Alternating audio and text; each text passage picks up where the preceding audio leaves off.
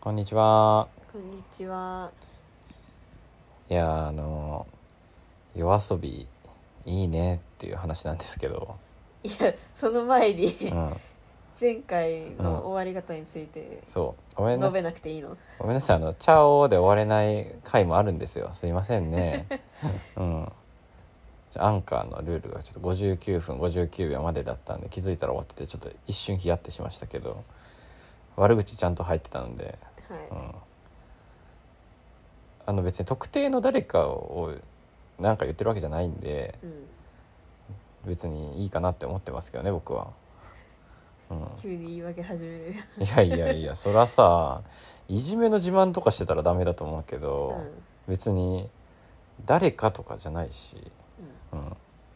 あくまで私はこう思ってるっていう偏見を述べただけなんで特にあの説明することはありませんけども、はいうん、急に終わってびっくりした方すいません。うん結構面白かったんじゃないかな うん今日あれよそのさっきも言ったけど「夜遊びザ・ブック」なんか1年遅れぐらいで聞いてるんですけど うん。いやいいねブラックピンクやえアルバムん。ア ルバムのあジアルバムと一緒ってことカバー写真とそのタイトルうんの付け方、ブラックピンクやん。ああ実はブラックピンクなんですよ夜遊びそうだった。そうなんかいっぱいあるじゃないですか夜行性と言われる人たちいあんまわかんない。やなんか夜遊びとかうん。夜しかとかえずっと真夜中ならいいのにとか、うん、あー。なん。かおじさんは違いが分かんないやつうん。うん私もわかんない。うんみたいなでなんかお私その3ヶ月に一遍ぐらいで最近の皆さんのおすすめの音楽教えてくれませんかっていうのをやっててうん。多分全部誰かにおすすめしてもらって全部一遍聞いててうん。なんか全部ピンとき来なくてでなんで夜遊びのアルバムダウンロードしたんだったかなでそれを通っててあなんか流行ってるなと思ってたけどっていう感じだったのようん。なんでだったか忘れたけど夜遊びなんかこれこのだってさ、めっちゃ最近だよだうんその一回さ、うん別に夜遊び聞き始めた時あってさ、うん夜遊びめっちゃ好きじゃんって言ったらうんさ、いや別に好きじゃないじゃあんそんな良くないみたいな言ってあさそのそう23日後にうさ、んやっぱいいわあ思い出した思い出した思い出した夜にかけるだけいいって言ってたねああそうそうそうそそうだあのあ思い出したあれだ今の僕の Apple Music 見たらミーゴスのカルチャー3の前に入ってるから本当にマジで1ヶ月も経ってないぐらいだと思うんですけど、うんポロジーのアルバムとかだからえーっと好きなニコ動の歌い手みたいな人が「夜にかける」のカバーみたいなのを歌ってるのを YouTube で見てうんえーそれでめっちゃいい曲だなと思ったらあこれ夜遊びのやつかってなった三谷奈々そうそうそうでアルバム聴いたんだよそうそうそううん、まずすごい聴きやすかったから多分夜にかこのアルバム「ジブザ・ブック」の最後の方だからなんか他の曲もこう頭から聴いててうん結局いいなってななってるのが今なんですけどね、うんうん、歌詞とか全然頭に入んないんだけどうん普通にメロディーラインがいいという感じでねでいいなって思ってたんですけどねあのそしたらある時あの東京の女の子同士だのおじさんがうんえーこれもだからアルバム出てすぐ2021年1月18日うんなんか多分出てすぐに、えーまあ、こういうツイートしてましてアルバムを通してちゃんと聞いた、えーこの気恥ずかしさは嫌いじゃないんだけどこのビートの単調さと、えー音色音圧のしょぼさが世間で許容されているのはちょっと信じがたい少なくとも家のスピーカーで聴く音楽じゃないですねって言ってて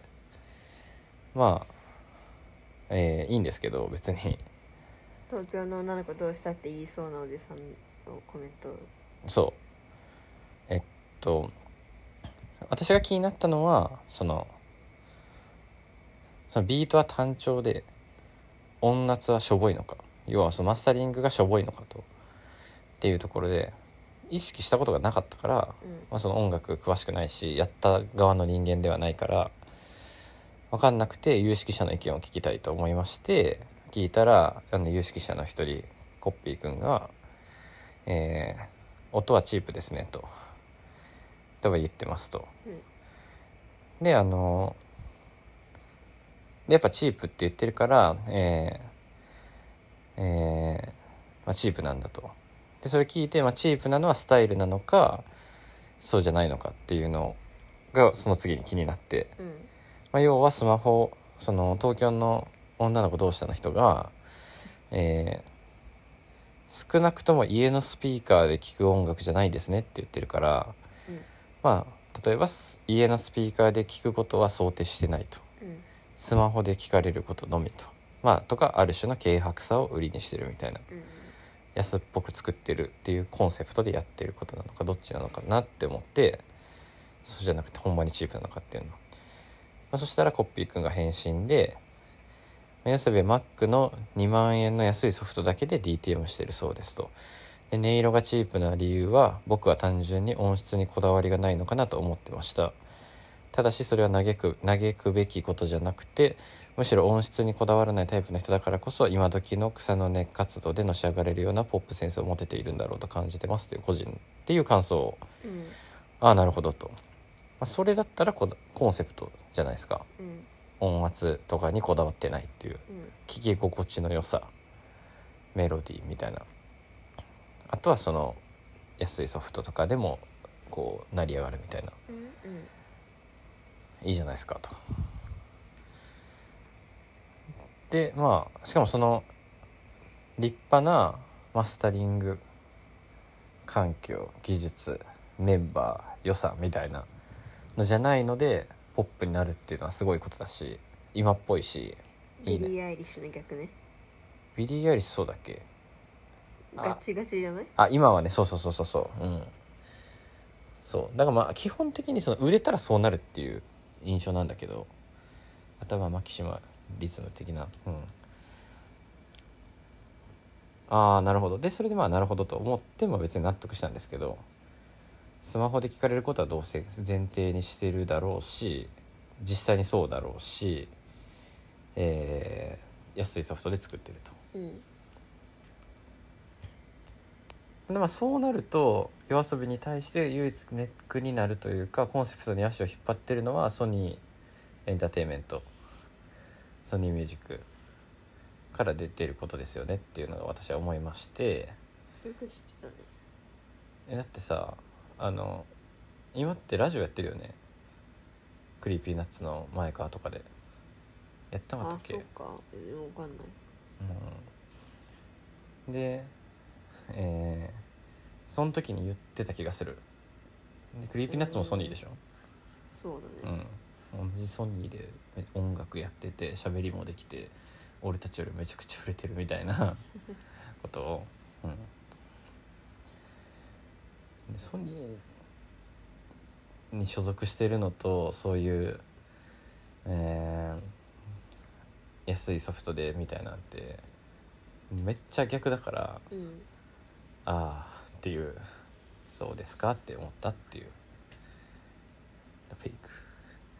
ク。フェイクチープやろうでそれって逆にさそのなまあちょっと実態知らないけどそういう卓録系というか家で撮ってますよみたいな安いのでっていうコンセプトでやってるプロですやったらさちょっとめっちゃダサいなって思ってしまうから嫌だなって思うからあくまでいやそれはそこまでちょっと性格は悪くないので私は知らないのにそうちょっとそこまで言うにはあくまでそういうスタイルで曲を作る綾瀬音作ってる方ねと、えー若くてそのめっちゃ声でバシッてこう心をつかめる才能のあるシンガーを結びつけてじゃあそのスタイルでやっとくれっていうことだと信じてはいるんですけどねソニーが言うそう言うたと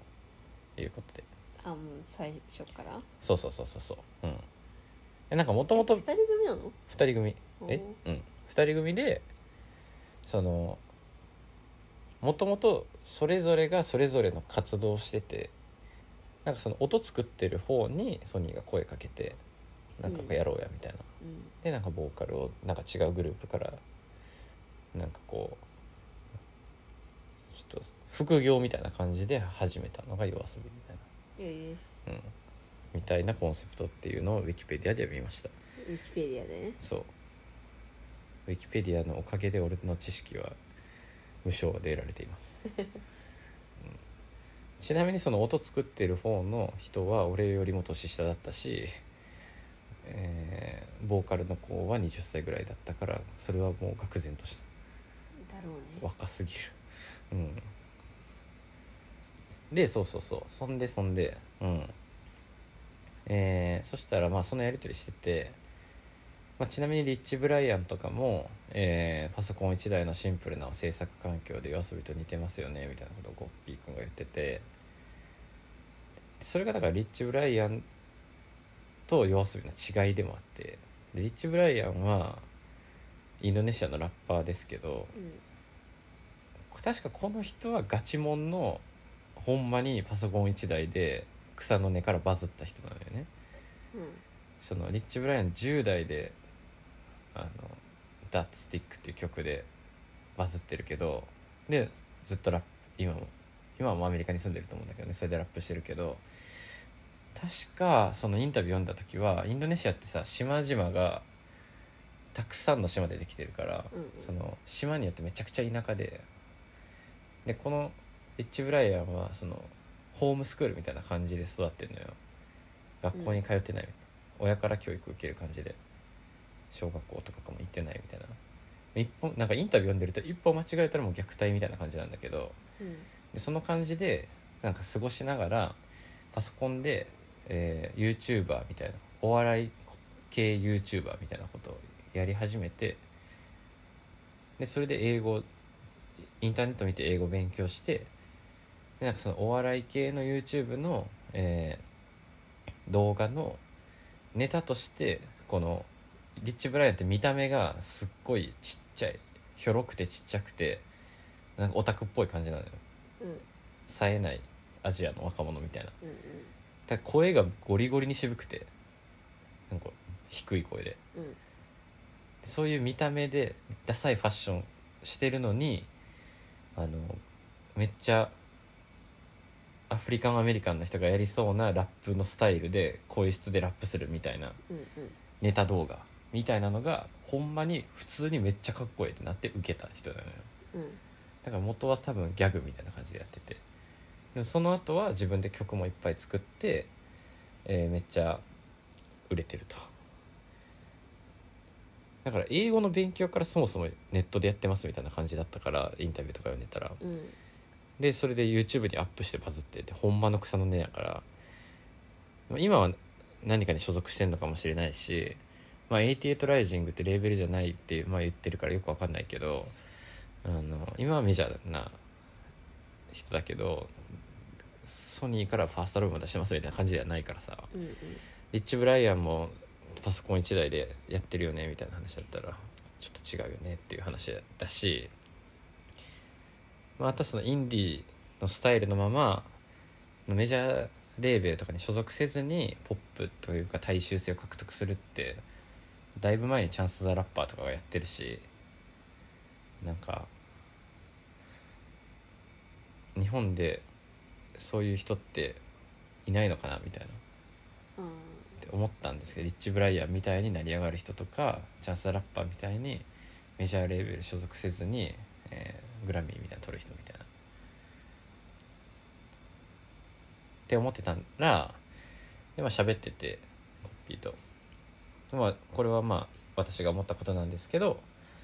えー TikTok とかでバズってる、えーシンガーとかラッパーうんとかは結構それその感があるなっていうのがあって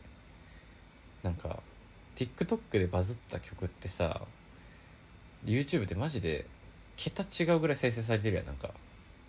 なんかイメージないそっち側の TikTok を見てないからわかんないないや俺のその TikTok は見てないんだけどえーなんか普通に最近話題の曲みたいな感じの MV でなんか全然知らんやつがマジで1800万再回再生とかなんか1000万単位とかで再生されてる曲が結構なんかたまにちょいちょい見んなと思っててなんか名前すら聞いたことないみたいなそれそれ俺も知らんだけやねんけどうんなんかこうコメント欄見たりとか指揮者による意見を聞くと TikTok でバズってると、まあ、指揮者は平本健太なんだけどあうあんでしょうね、うん、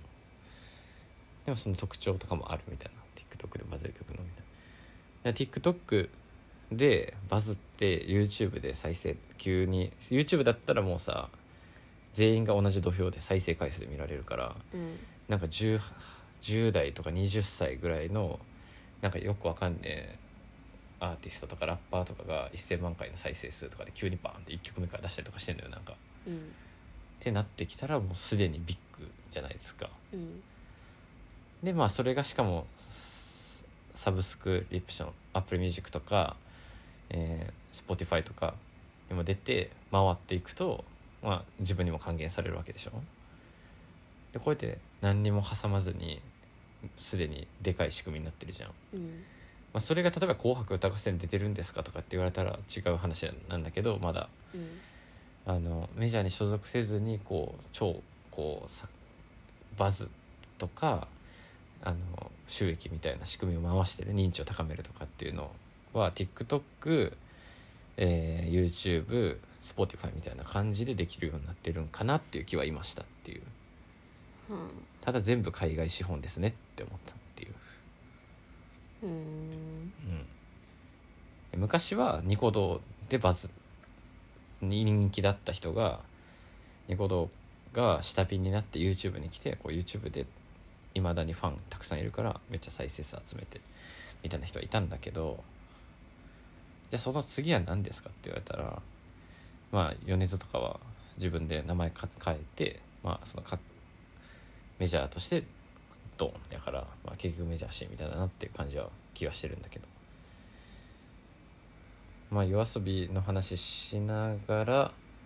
そのパソコン1台でとかそういうメジャーにちょっと所属せずにやってる人でっていうので話をしてたらまあそういう Tik- 詳しくないけど TikTok とかから出てきてる人ってそんな感じなんかなって思いましたというお話でございました。はい、夜遊びはすごいアルバムめっちゃいいから何回も聴いてるんですけど まあそんな関係なく好きなんですけどね曲がどうでもいいんですよだから、まあ、そんなのは以上でございます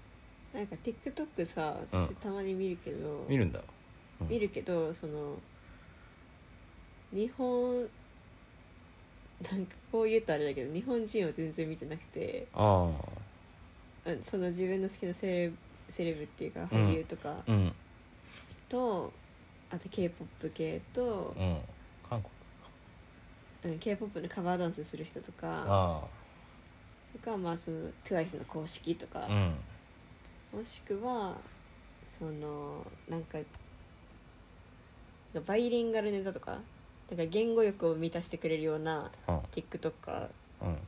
とかをフォローしててうんで TikTok ってこう開いた瞬間におすすめの画面になるのうね、んでもそれを一個も見ずに普通に自分がフォローしてるタイムラインだけ見るんだけどいつも、うんうんでそのなんか狭い私の TikTok の限りでは、うんうん主に英語圏のうん限りではなんか新しいインディーズの曲が使われてる印象全然なくてああなんかむしろビヨンセの曲とかがあー今こうリバイバルされてるみたいあなーちょっとリミックスされて流行ってるとかああニッキー・ミナージュとかうんなんかそういう感じうんをよく見るのねなるほどだからなんか TikTok がその音楽のうんインディーズの出発点ってういんううん認識は全然な認い識がないでも確かねラッパーとか向こうのラッパーとかマジで16歳とか17歳とかのラッパうん、ーが TikTok でバズってる人はいた気がする音源を使われてってこそう音源がそのバズってるダンスとかチャレンジとと、ねかうんうんに使われてみたいなうん、あそうなんだで有識者曰くそこのチャレンジとかで使われる音の特徴音には特徴があるっていう話をうんしてましたああなるほどって思いながら聞いてたなんかリミックスされる傾向はなんとなくわかるうんけどそうかまあ私のタイムラインにだいぶ偏りがある からなんですけど、いいんじゃない多多様性があるの大事ですからねうんでちなみにその YouTube のコメント欄のあので TikTok から来ましたとか TikTok でバズってんだけだろみたいなうんあの醜い争いコメント欄での争いが行われてる曲がそれですどれいやそういう TikTok でバズったかどうかってコメント欄見たらすぐ分かるよって話ああ再生回数がその YouTube でバズった再生回数のとかあ TikTok からキッズが流入したからってコメント欄で言われてるやつなのかっていうのが分かるってい、そううねはい、うん、私はあの今だい TikTok はダウンロードしてないので、うん、おじさんなので インスタグラムであのギャルが TikTok を上げてるやつをこうストーリーからスワイプしてインスタのアプリ上で TikTok をちょっとそのその子の動画だけ見るっていうじじいす ぎるそうそうそう そういう使い方しかしてません新しいものは何も発見してない、うんあと本読んでますじじいだからじじいじゃん今の 夜遊びも今頃聞き始めましたそうそうそうそうそう今今頃夜遊びいいねって言ってて、うん、TikTok は女の子のやつをインスタから見てるだけであと本読んでるっていうじじいです、うん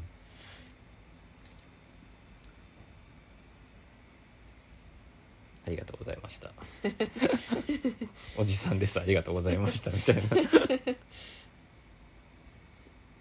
以上ですかチャオチャオ今日は言えた